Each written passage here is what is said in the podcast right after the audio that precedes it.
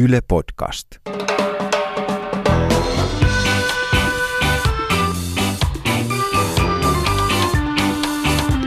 I think the people in this country have had enough of experts. Kuuntelen huomattavasti mieluummin ulkoasiainministeriön diplomaattia kuin jotain päivystävää dosenttia. Löytyy kaiken maailman dosenttia, jotka kertovat, että tätä ja tätä ei saa tehdä. Kuuntelet päivystäviä dosentteja. Minä olen Antto Vihma. Ja minä olen Miiko Tervonen.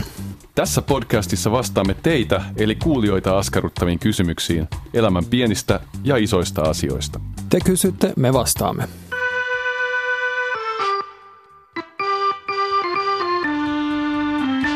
No niin, ruvetaan päivystämään ja ää, Antto, sä voisit ton puhelimen ottaa pois pöydältä.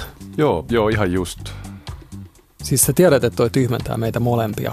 Siis vaan se, että se on tuossa pöydällä. Joo, joo, puhelin. kaiken aikaa. Niin nyt taas ollaan vähän tyhmempiä ja taas ja taas ja taas. Pistä pois se.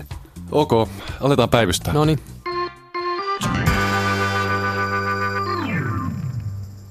Harri L. kysyy meiltä, mitä sitten, jos tämä ei olekaan salaliitto?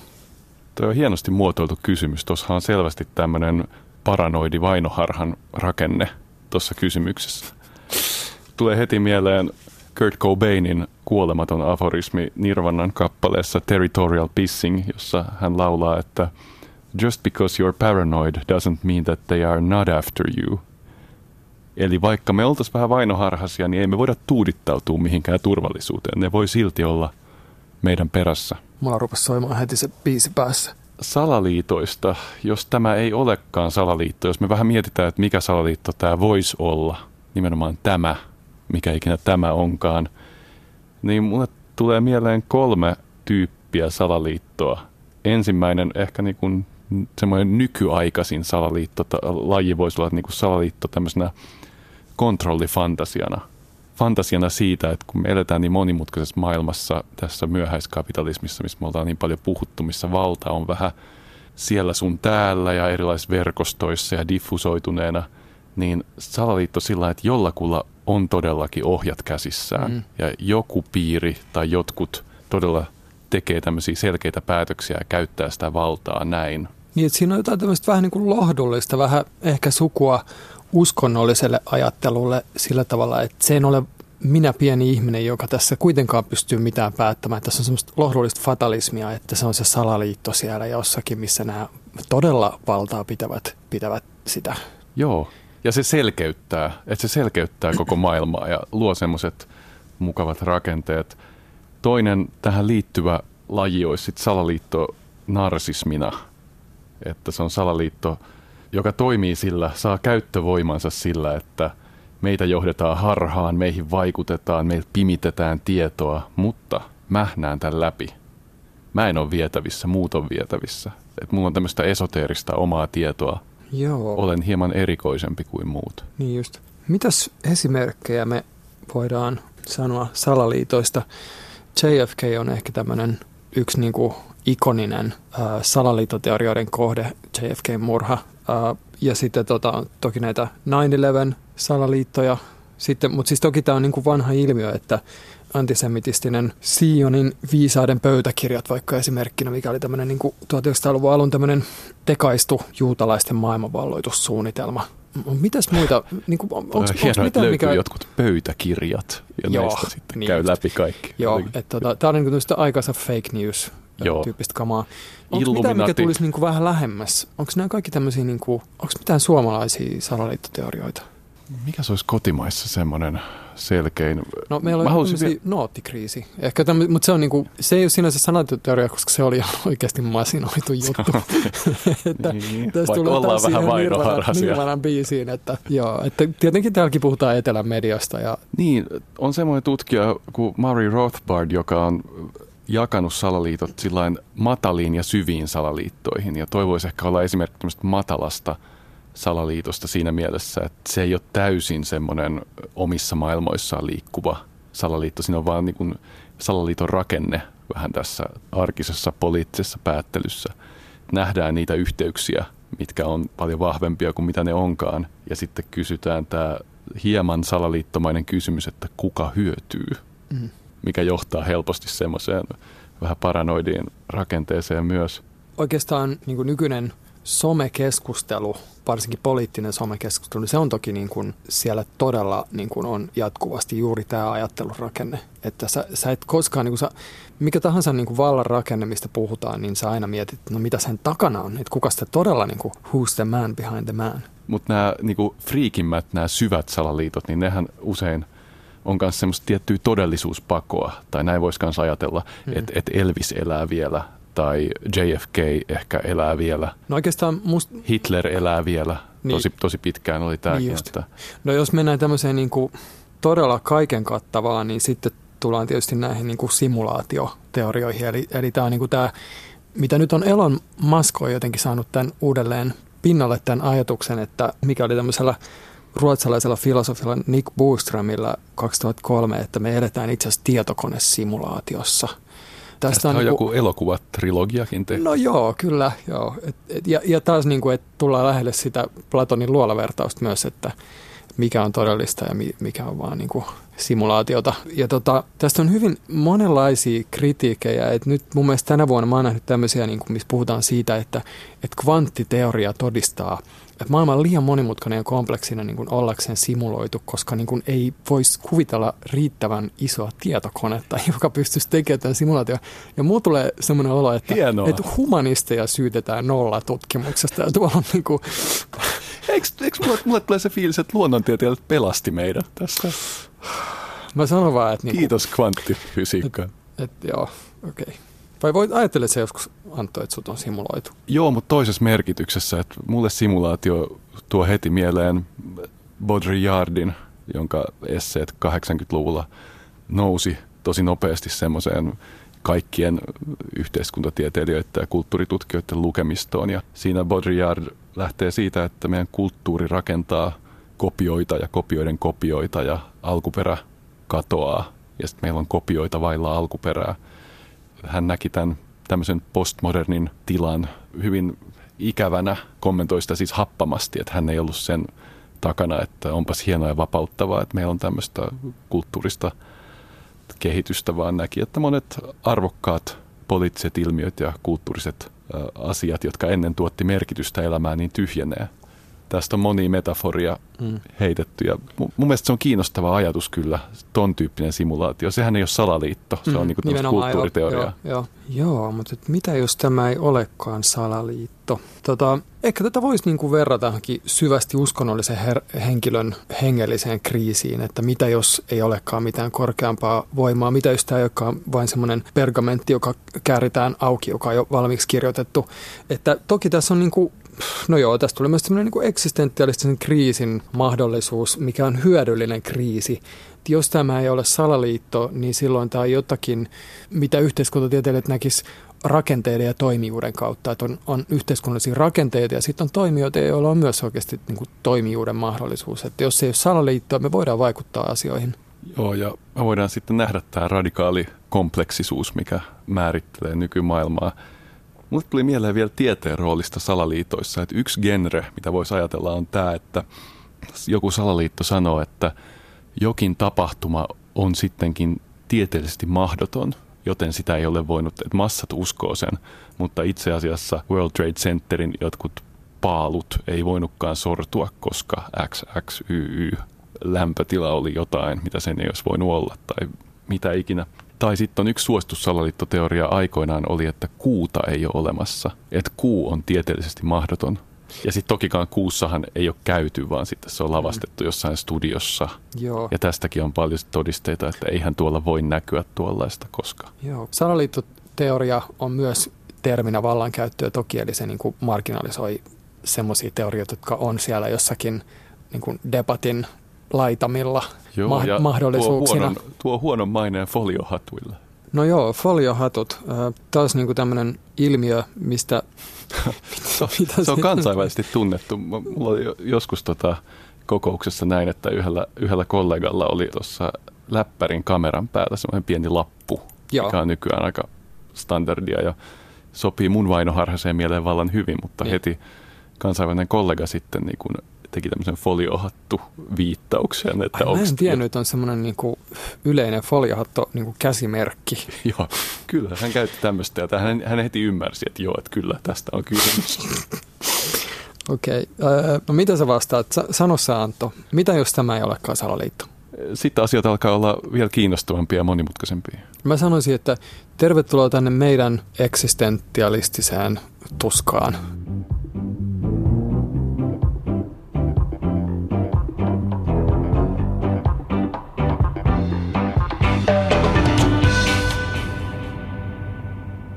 Olisiko maailma parempi paikka ilman sosiaalista mediaa, kyselee Timo Kaksois V. Saako vastata lyhyesti? Saa. Olisi. Se oli lyhintä tähän mennessä. Jos ei kuitenkaan pysähdytä ihan siihen, mulle tuli mieleen tästä välittömästi semmoinen uutinen, minkä mä luin viikko sitten suunnilleen, missä kerrottiin, että tämä hemmo, joka on keksinyt liketysnäppäimen Facebookiin, hän ei ole ladannut Facebookia kännykkäänsä, koska hän on nähnyt tämän hirviön sisälle, että mitä kaikkea siellä on ja tota, on päätynyt tällaiseen ratkaisuun. Sä et ole Twitterissä.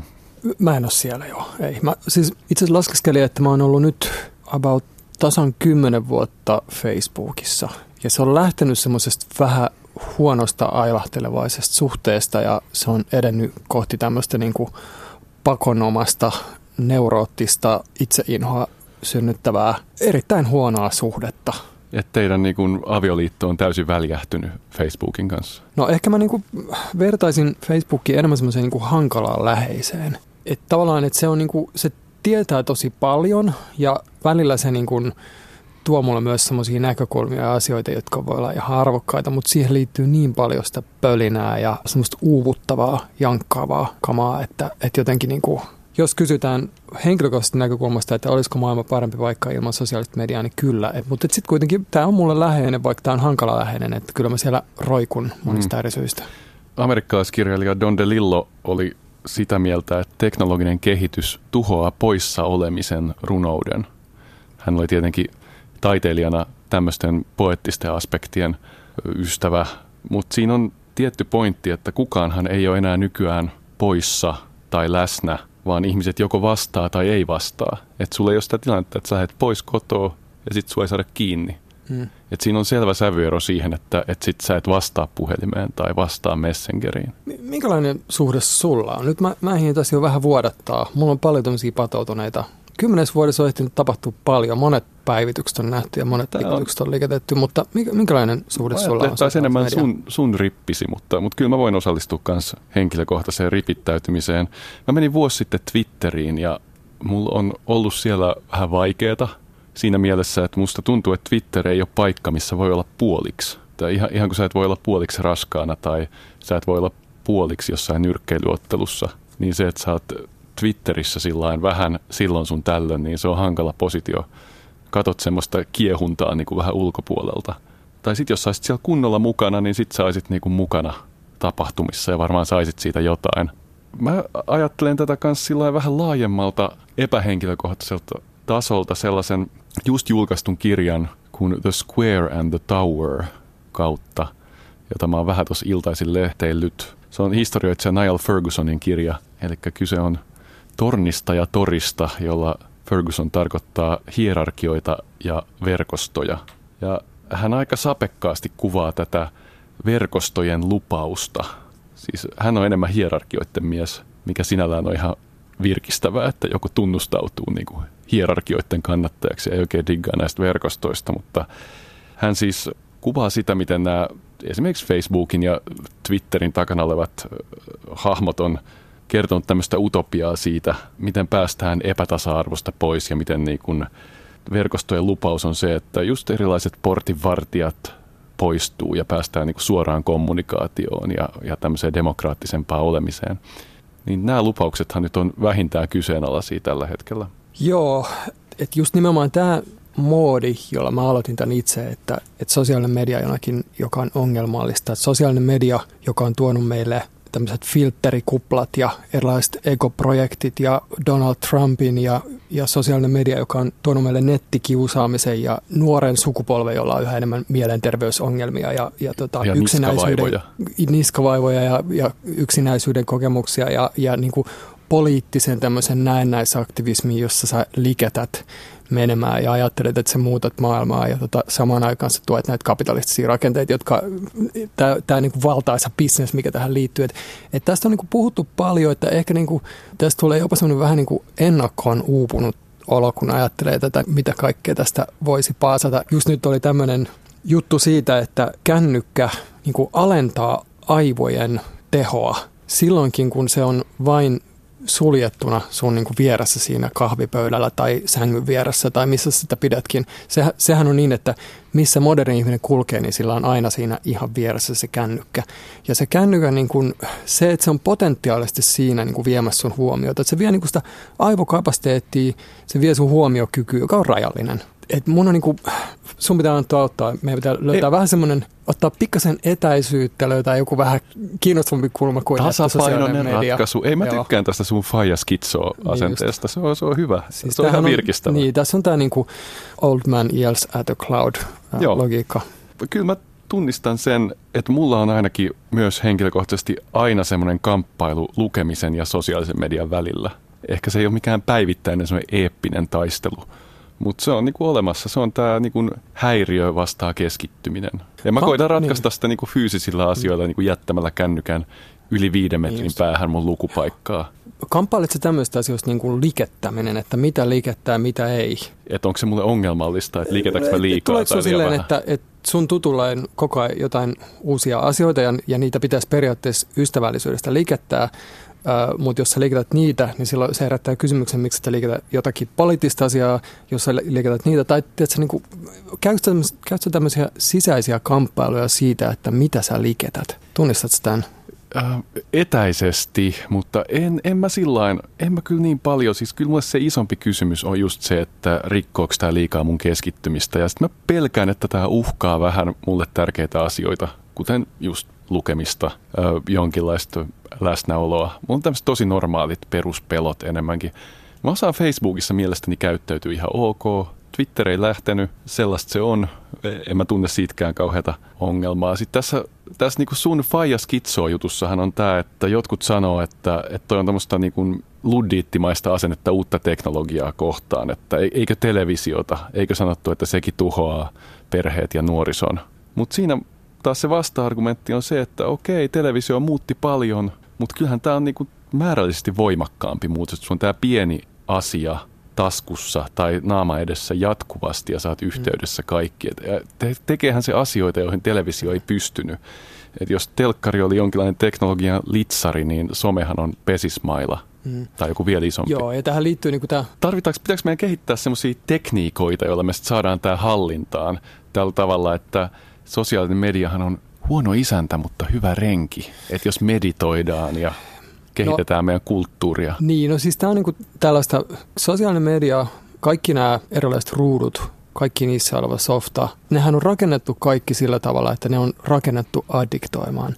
Me pelattiin semmoista todella ankeata autopeliä muun muassa sun kanssa pitkään. Ja mä, mä, mä, en, niinku, mä en ole semmoista niinku niin fyysistä addiktion kokemusta kokenut varmasti ikinä mun elämässä, että se niinku, ne on taitavasti, hienosti rakennettuja addiktiokoneita. Ja mä oon skeptinen siitä, että me pystytään niinku sopivasti pikkasen sitä vähän niin kuin räpläämään sitä kännykkää. Mä, mä itse tein tämmöisen, niin tämä meni niin pitkälle, että mä luin jostain, että jos mä vaihdan mun näytön mustavalkoiseksi, niin se niin kuin kytkeytyy vähemmän mun affektiiviseen ajatteluun ja silloin mä en niin kuin koko ajan hamua sitä. Mutta tota, pidemmän päällä, niin kuin, että se alkoi vaan olemaan naurettavaa. Että mulla on mustavalkoinen puhelin ja mä räplään sitä edelleen kaiken aikaa. Et mä oon niin kuin hyvin skeptinen tästä niin kuin hallinnan illuusiosta. Ja tämähän on sama niin kuin monissa alkoholi, ää, mikä tahansa addiktiota aiheuttava, että me voidaan rakentaa tämmöisiä kontrolli-illuusioita, jotka toimii niin pitkään, kunnes me törmätään johonkin seinään ja tajutaan, että, että tässä sitä taas tehdään. Mä muistan hyvin erään illan ja miten baarin nurkassa joko sun tai ystävämme Lassen kanssa tuli puheeksi tämä autopeli, minkä koukkuun me oltiin jääty. Meillä oli semmoinen parin kuukauden Todella repsahdus. ankea peli, niin kuin monella tavoilla. Ehdottomasti. Ja siis ystävämme Eeva niin kuin kysyi, että mikä on tämä peli, mitä te pelaatte, kun siitä jos se tuli jotenkin ilmi. Ja siis äh, sitten äh, näytettiin, että mistä on kysymys. Ja Eeva ei, niin kuin, hän ei voinut ymmärtää tätä. Että siis tätä te Tässäkö olette pelannut. Mutta siis siinä aliarvioidaan tämä addiktiopuoli ja miten, miten hienosti se on rakennettu. Se on Mä- hyvin hienovara sillä pienillä keinoilla. saada Mä haluaisin tehtyä. vielä sanoa tuosta Fergusonista ja tästä niin kuin verkostojen lupauksesta ja sen tuomasta demokratiasta. Tämähän on aihe, mistä silloin arabikevään aikaan monet lauko sellaisia asioita, mitkä varmaan haluaisivat ehkä unohtaa. Niin Fergusonilla on semmoinen teesi, että verkostot, vaikka ne ei ole hierarkioita, niin ne on myös aina epätasa-arvoisia. Tämä on mun mielestä kiinnostava ajatus. Mm. Et hänen perusteensa on just tämä, mitä sä sanoit jo, tämä kaikukoppa, eli hienommin homofilia, se, että hakeudutaan samanmielisten joukkoon verkostoissa, ja sitten tämmöinen Matteus-efekti, hienosti sanottuna, mikä tarkoittaa sitä, että sillä, jolla on, niin annetaan lisää. Että tulee tämmöisiä supertähtiä. Tämä supertähtien talous toimii verkostoissa tosi hyvin. Että jos sä oot hyvä verkostoissa, niin sit sulla on 120 000 seuraajaa ja sä oot vaikuttaja. Että tätä voi niinku ajatella tämmöisenä epätasa-arvoa tuottavana tämmöisenä niinku egoprojektikoneena, jossa tota, sä proisoit sun identiteettiäsi. Ja, Mutta muuten ja, ihan hyvä ja, juttu. Ja tota, niin, ja, mutta et, et siis sille, että et, et sehän on niinku, se ei ole reilu systeemi, että sä voit tehdä täysin samanlaisen egoprojekti ulospäin projisoinnin, mutta koska sä olet henkilö X, niin se ei vaan niinku saa tuulta alle, kun taas henkilö Y paistattelee siellä. Et se, on niinku, se on automaatti, joka tuottaa tämmöisiä niinku ulos sulkemisen ja huonommuuden tunteita. Ja tähän niinku liittyy myös tietysti se, että en haluaisi palsata ehkä ihan, ihan niin kuin näin, näin negatiivisen sävyyn, mutta, mutta et kyllähän mä oon nyt Herra Jumala, niin kuin se, se niin kuin ylemmän keskiluokan onnen projisointi sinne, sinne sosiaaliseen mediaan, ne ihanat rannat, missä se aurinko paistaa aina sieltä takaa päin ja sillä tavalla vähän niin kuin kameraan osuen ja tota, ne täydelliset mökkiretket ja ne täydelliset sieniretket. On paljon ihmisiä, joita mä niin kuin musta se on täysin sietämätöntä niin kuin niiden sosiaalisen median presenssi. Siinä missä ne on, mä tiedän, että ne on ihan hyviä ihmisiä, mutta tämä, niin kuin tämä laite tuo niistä tämän niin kuin nimenomaan näennäinen tämmöinen niin ystäväverkosto, jossa silti niin kuin kaiken aikaa pakollisesti tuotetaan niin kuin erotteluita tämän laitteen kautta. Hashtag blessed, siunattu. Kaveri totesi, että, että se on aina pitänyt aika immuunina semmoiseen itsensä vertaamiseensa muihin. Ja tämmöinen niin kuin muu julkisuus ei ole häneen koskaan sillain tehonnut. Nyt hän on todennut, että Pinterest-maailma ja sen estetiikka ja Instagramin estetiikka, tämmöinen uusi visuaalinen koodisto on niin överiä, että kodit on vaan ihastuttavampia, lasten kutsut on niinku kekseliäämpiä ja asut on mietetympiä, vartalot on vielä nätimpiä ja fitimpiä ja aamupalat on upeampia. Ja, et, et siinä on tullut semmoinen selvästi ekstra kierre lisää, mm. mitä julkisuudessa ennen oli. Ja hän totesi, että ehkä munkin immuniteetti alkaa vähän rakoilemaan. Mm. Mä muistin, mulla tulee tästä mieleen niin mun nuoruus suhteessa vaikka mun veljen lapsien nuoruuteen, tai että niin tämä estetiikan erilaisuus. Että mä muistan, että 90-luvulla oli todella nuhrusta ja oli semmoista niin kuin, äm, suorastaan huonoa tyyliä, semmoista mm. niin kuin tyylitajuttomuutta, joka oli täysin normaalia ja suht hyväksyttyä. Että se ei niin kuin, et jotenkin, että et nyt taas niin kuin tuntuu, että on silleen, että, että Instagram-tileissä pitää olla samat värit, jotka kulkee läpi sen tilin ja Et sun koko, koko elämä näyttää tietyltä filteriltä, se on kuratoitu tarkasti. Mutta voidaanko me ottaa joku tämän erittäin kiintoisan Faija Skitso saarnan jälkeen, että sen meemin minä muistan, sun hyvä hetkes sosiaalisessa mediassa. Nyt sä saat seuraavan puolen minuutin aikana vastapainottaa tätä saarnaa sillä, että sä kerrot, mitä hyvää sä oot kokenut somessa. Niin kuin mä haluaisin ajatella näin, että se ei ole pelkästään nämä, että kapitalistit on saanut mut koukkuun ja kolonisoinut mun tunnemaailman, vaan että myös, että, että siellä on aidosti asioita, mitä mä, mitä mä saan siitä. Ja mun tulee mieleen tällainen videoklippi, missä on tällaisen venäläisen trollolol-miehen laulu leikattu nerokkaalla tavalla semmoiseen kohtaukseen, missä Taru Sormusten herrassa tämä seurue saapuu Sarumanin sille tornille ja Saruman on kukistettu, mutta se on edelleen siellä tornissa ja tämä seuraaja hyvin, hyvin varovaisena tulee sinne ja sitten Saruman rupeaa, rupeaa siellä tornin päällä laulamaan tätä Trollolol-miehen laulua ja se päättyy sitten verisesti se kohta. Mutta jotenkin niin kuin, että se on minusta upea niin kuin esimerkki siitä sosiaalisen median ja internetin ö, kyvystä niin kuin tuoda täysin heterogeenisia elementtejä yhteen luoda jotakin käsittämättömällä tavalla nerokasta. Hyvä, että sä nostit tuon vähän yleiselle tasolle lopussa. Mä aloin jo miettiä, että onko tämä sun kehystys, että vaihtokauppa siinä, että susta on tullut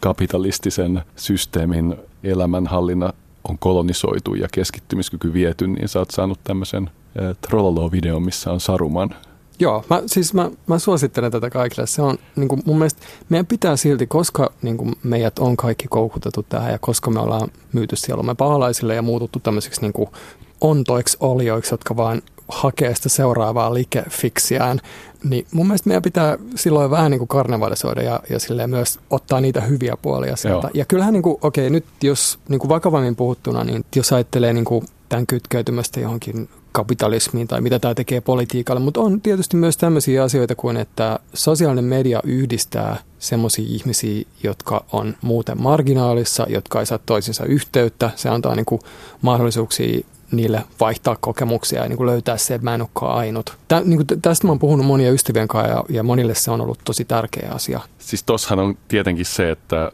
että ollaanko me siinä plussan puolella. Et toki siellä on näitä hyviä, mutta sosiaalinen mediahan on myös voimauttanut tämmöistä, tämmöistä vähän pimeämpää käyttäytymistä. Et se, on, se on ehkä semmoinen erikseen. Palataan vielä ihan hetkeksi tähän kysymykseen, että olisiko maailma parempi paikka ilman sosiaalista mediaa? Ja mun, mun vastaus itse asiassa oli heti alussa, että joo, mutta mitä sä sanot Antto?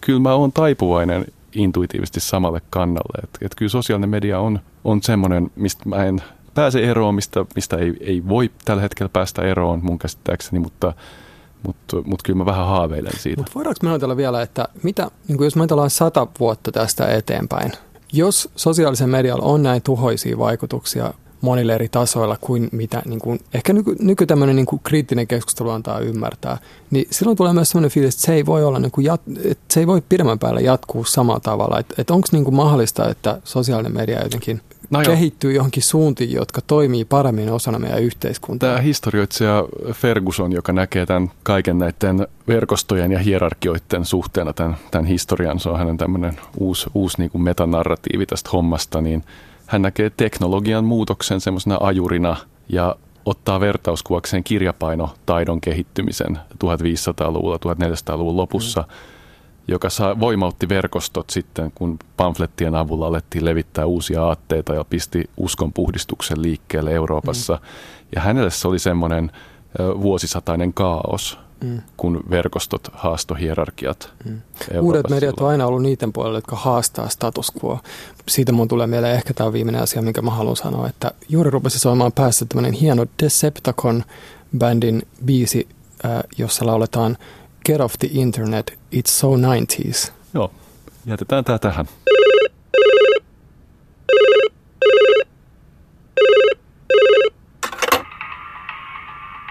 Päivystävät dosentit, päivystävät dosentit, Vihma ja Tervonen. Seuraavaksi meillä on langan päässä Inari V. Inari, kuuluuko? Kuuluu. Hyvää päivää, dosentit. Päivää. Tervetuloa mukaan päivystykseen. Miten voimme olla avuksi? Mä haluaisin esittää dosenteille tämmöisen, olen siis ammatiltani arkkitehti ja meille arkkitehdille esitetään usein tällainen kysymys, että miksi kaikki uusi rakentaminen ei näytä kateenokalta, vaikka kaikki rakastavat jugendtyyliä? Niin tähän mielellään kuulisin dosenttien vastauksen. Miten sä itse ajattelet sä, että arkkitehdit katsoo taloja hyvin eri tavalla kuin NS-kansa? No mikä on kansa? ehkä saa tämmöisen niin dosentiaalisen kysymyksen asettelu heti tähän alkuun, mutta ehkä lähtee niistä Jugendtyylin tota, hyvistä puolista, eli onhan se aika sellaista niin kuin yksityiskohdiltaan rikasta ja tavallaan materiaalit on kauniita ja hyvin kestäviä. Siinä on paljon tämmöisiä niin kuin hyviä arkkitehtonisia tai rakennetun ympäristön hyviä puolia, että onhan tavallaan niin kuin aika positiivinen rakennustyyli, vaikka tietysti osin ehkä jopa turhankin koristeellinen. Ja tietysti ajalleen ominainen, kun Jugendtyylihän on tehty sata vuotta sitten, eli se myös ilmentää sitä sen aikaista rakennustekniikkaa, vaikka umpimuurattuja tiiliä ja tavallaan rappauksella tehtyjä koristeluja ja aika maanläheisillä väreillä. Eli tavallaan se on myös siinä mielessä hirveän rehellistä sille omalle mm. ajalleen, milloin se on rakennettu. Ja ehkä tämä niin kuin tästä osittain lähtee se arkkitehtien skeptisyys tähän niin kuin okay, Jugendtyylin käyttämiseen tämmöisenä uusien rakennusten maskeraamisena, kun rakennustapa betoni tai nykyään niin kuin puuelementit, rakennusteknisesti se on ihan täysin erilaista. Eli tavallaan rehellisimmillään, mitä arkkitehtit arvostaa, niin se rakennus ilmentää myös sitä, miten se on rakennettu, eli rakennustapaa. Hmm. Eli tässä on myös tämmöinen niin tietty kertaustyylien ongelmallisuus arkkitehtien näkökulmasta kenties, että sä näkisit, että se, on, se niin kuin ei, ole, ei ole tyylikästä tehdä nyt Jugendtaloja, koska se liittyy johonkin erilaiseen tekniikkaan tehdä ne talot. No siinä on tavallaan vähän tämmöinen niin kulissin omaisuus. Niin Kiva, että sä kehuit vähän jugendtyyliä. Mä oon itse töissä Katajanokalla, mistä sun kysymyksessäkin alkoi, niin on siellä kyllä hyvin nättiä kauniina kevätpäivänä kävellä, kun on hieno valaistus ja tämmöisiä murrettuja sävyjä ja yksityiskohtaisia taloja. Kiitos Inari. Me jo... Voinko mä, mä, mä kysyn vielä äkkiä, mä kysyn vielä äkkiä sen, että sanoisit sä vielä äkkiä sen, että että onko tämä niinku kysymys oikeastaan niinku enemmän se, että miksi kaikki rakastaa jugendtyyliä vai sitten enemmän niin kuin tämä, että miksei sitä rakenneta nyt uudelleen? Kyllä se olisi ehkä kuitenkin tämä niin kuin jälkimmäinen, niin, että niin onko se niin sanotun kansan rakastama rakennustyyli tai joku tietynlainen tapa rakentaa, niin jos se on kauhean tykättyä, niin miksei niin tavallaan tällaista seurausta saisi sitten seurata. Niin mielellään kuulisin, koska tavallaan mulla on oman ammattikuntani käymään keskustelua tästä, niin mielellään kuulisin myös tämmöinen niin kuin ammatti kuntia leikkaavan dosenttien no niin, pohdiskelun aiheesta. Kyllä, nyt oikeassa paikassa jo ollaan. Kiitos Inari. Me Kiitoksia. jatketaan tästä Joo. johonkin hämärään aatehistorialliseen pohdintaan. Loistavaa, kiitos. Joo, Mä oon itse asunut tämmöisessä pelikaanitornina tunnetussa talossa, siellä itse tornissa ja se oli, se oli niinku mitä suuremmassa määrin jugendtyyliä ja et se oli semmoisia niinku pikkuruisia ikkunoita, jotka kiersi sitä tornia ja mun, mun äiti oli kerran auttamassa, kun me pestiin ne ikkunat ja niitä oli reilu satakunta, että terveisiä äidille, että aika, aikamoinen urakka oli. Mä ajattelen tätä jotenkin aatehistorian kautta sillä tavalla, että jos mietitään tätä että, tota ensimmäistä puolta, mitä Inari ei ehkä loppujen lopuksi niin painottanut, mutta mikä Jugendissa vieläkin viehättää, niin, niin siinähän voi nähdä tämmöisen niin kuin romantiikan läsnäolon. Romantiikka on siitä jännä asia, että, että sehän on osa modernia, mutta se on myös tavallaan modernia vastaan. Että jos Jugendkin syntyi tämmöisenä massayhteiskuntaa ja tämmöisiä yhteisiä tiukkoja massanormeja vastaan, että korostaen tätä yksilöllisyyttä ja ornamenttia ja orgaanisia linjoja ja epäsymmetriaa.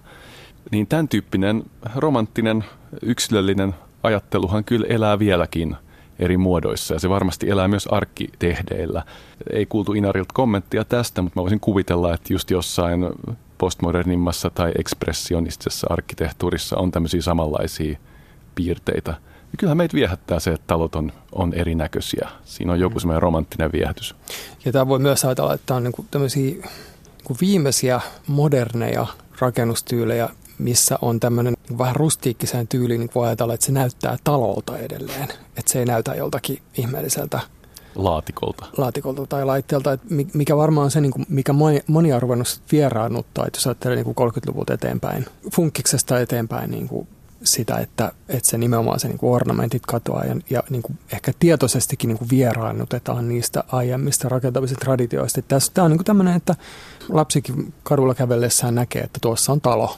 Nämä on kiinnostavia silleen nämä, ehkä nämä suomalaiset Jugend-talot, että näissä on tosi paljon niin luontoreferenssejä, että siellä on semmoisia karhuja ja kuusia ja, ja semmoisia muhkeita muotoja ja sitten myös tämmöistä niin kuin mikä mulle niin nationalismin tutkijana on kiinnostava tämmöinen niin kuin menneisyyteen projisoituja tämmöisiä suomalaisia keskiaikaisia, niin kuin, eihän Suomessa ole ollut semmoisia kivilinnoja juurikaan, niin kuin muinaissuomalaisia, mutta et, et tässä maailmassa se ei haittaa. Tämä on vähän semmoinen satukirjamainen, että tässä voidaan kertoa semmoisia satuja, jotka projisoidaan jonnekin metsään tai menneisyyteen. Niin toki, toki Jugendissa on tämmöisiä kuva-aiheita, jotka oli sitten kansallisromanttisia ja, ja siellä on näitä, vähän näitä linnamuotoja tosiaan, mutta tyylisuuntanahan Jugend ei ollut kertaustyyli, vaan se oli kapinaliike kertaustyylejä vastaan. Mutta uusi... samaan aikaan, että siinä on referenssit. Siinä on jota, jotain referenssejä, mutta se ei nimenomaan ei ole kertaustyyli, vaan se on edistysuskonen eteenpäin menevä liike ja luodaan uusi tämmöinen kokonaisilme, joka, joka poikkeaa radikaalisti silloin suosiossa olleista tai pitkään suosiossa olleista kertaustyyleistä.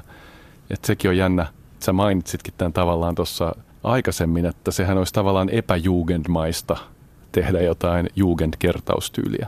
Joo, mutta tämä kysymys, että miksi kaikki uusi rakentaminen ei näytä katajanokalta, niin tätä voi tietysti hirveän monelta eri kulmalta lähestyä. Et sitä voi lähestyä siitä näkökulmasta, että, että varmasti nykyisinkin tämmöinen Jugend-tyylinen rakentaminen olisi aika kallista. Että siihen liittyy aika paljon tämmöistä niin käsityöläisyyttä. Sitten niin varmasti nämä niin rakennusmateriaalien muuttumiset ja rakennustekniikoiden muuttumiset. Että Mä luin jostain, että, että semmoinen Jugendtyylin jälkeinen, mikä sitten on Bauhausissa ja modernimmassa kamassa oli olennaista, on se, että ei tarvi olla kaikkien seinien, ei tarvi olla kantavia.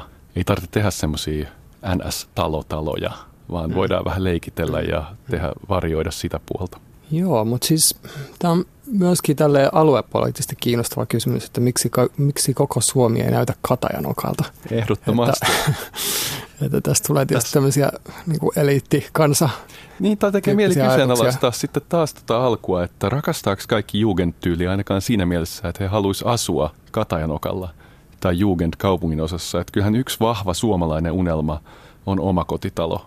Ja unelmoidaan, että se hyvä elämä tai ehkä oikein eletty elämä niin on omakotitalossa. Tämä, mistä Kari Hotakainen on kirjoittanut Juoksuhaudan tien ja sehän resonoi valtavasti. Mm. Tuli mieltön menestys. Joo, tämmöinen rintamamiestalo, josta pääsee sienimetsään ja ladulle. Tämä, tämä juuri. Joo, mutta tämä niinku, jos palataan tähän ehkä hieman vaikeaan kysymykseen, että miksi kaikki rakentaminen ei näytä Jugendilta. Että sehän se Jugendin tietysti niinku kultakausi päättyi ensimmäiseen maailmansotaan ja, ja jos se oli vähän tämmöinen niinku kapina tämmöisten massojen aikaa kohtaan, niin ehkä ensimmäisen maailmansodan jälkeen niin kuin taas sitten haluttiin nimenomaan hyväksyä ne realiteetit, että tämä on massa yhteiskunta, että hyvin nopea kaupungistuminen, että meillä ei ole niin kuin varaa kilkutella yksityiskohtia jollekin eliitille.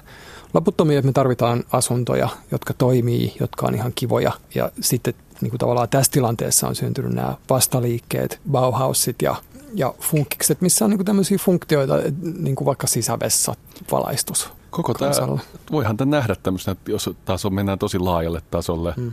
funktion ja ornamentin taisteluna, missä on sitten aina eri kausia. Että joskus ornamentti nousee ja joskus sitten funktio nousee. Kumpi saat antaa, että ornamentti vai funktio? Mä oon funktio, sorry. Mutta mä tykkään kyllä Jugendista. Joo, ekan maailmansodan jälkeen oli tietenkin se henki, että, että vanha ei nyt enää, että me ei voida palata hmm. siihen, mitä ennen oli. Että hmm. sehän työnsi... Tämäkin, tämäkin on tämmöinen kertautuva ilmiö, että se, näitä kausia on aina. Joo, ehdottomasti, mutta se, se työnsi modernia eteenpäin semmoista hmm. selkeällä tavalla, että, että tohon ei voida palata. Et ehkä tässä voi niinku ajatella, että tässä on tämmöisiä niin kuin keille rakennetaan ja keiden silmälle rakennetaan ja ehkä tämä on niin kuin ihan hyödyllinen lähtökohta myös lähtee, ei vaan siitä, että tuo on kallis tyyli, jossa on ehkä tietty semmoinen niin kuin elitismi helposti läsnä, mutta myös se, että niin kun purkaa tätä kysymystä ja sanoo, että kaikki ei välttämättä rakasta jugendtyyliä tai se ei välttämättä ole. Että me ei ehkä voida olettaa, että kaikki on kuin me. No niin, Miika, viimeinen kysymys. Funktio vai ornamentti? Kauhean vaikeaa. Mä oon ehkä ornamentti. Yes. Saatiin vastakkainasettelu. Hyvä.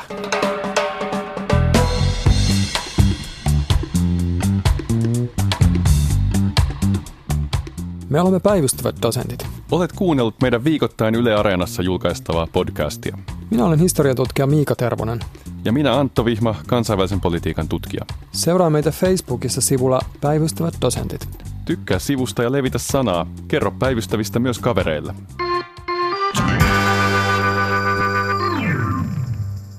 Tämä podcast on äänitetty Artlab Studiolla. Äänittäjänä Tuomas Kopa. Tuottajana Olli Seuri. Äänisuunnittelusta vastaavat Mikko Lohenoja ja Suvi Tuulikataja. Yle Podcast.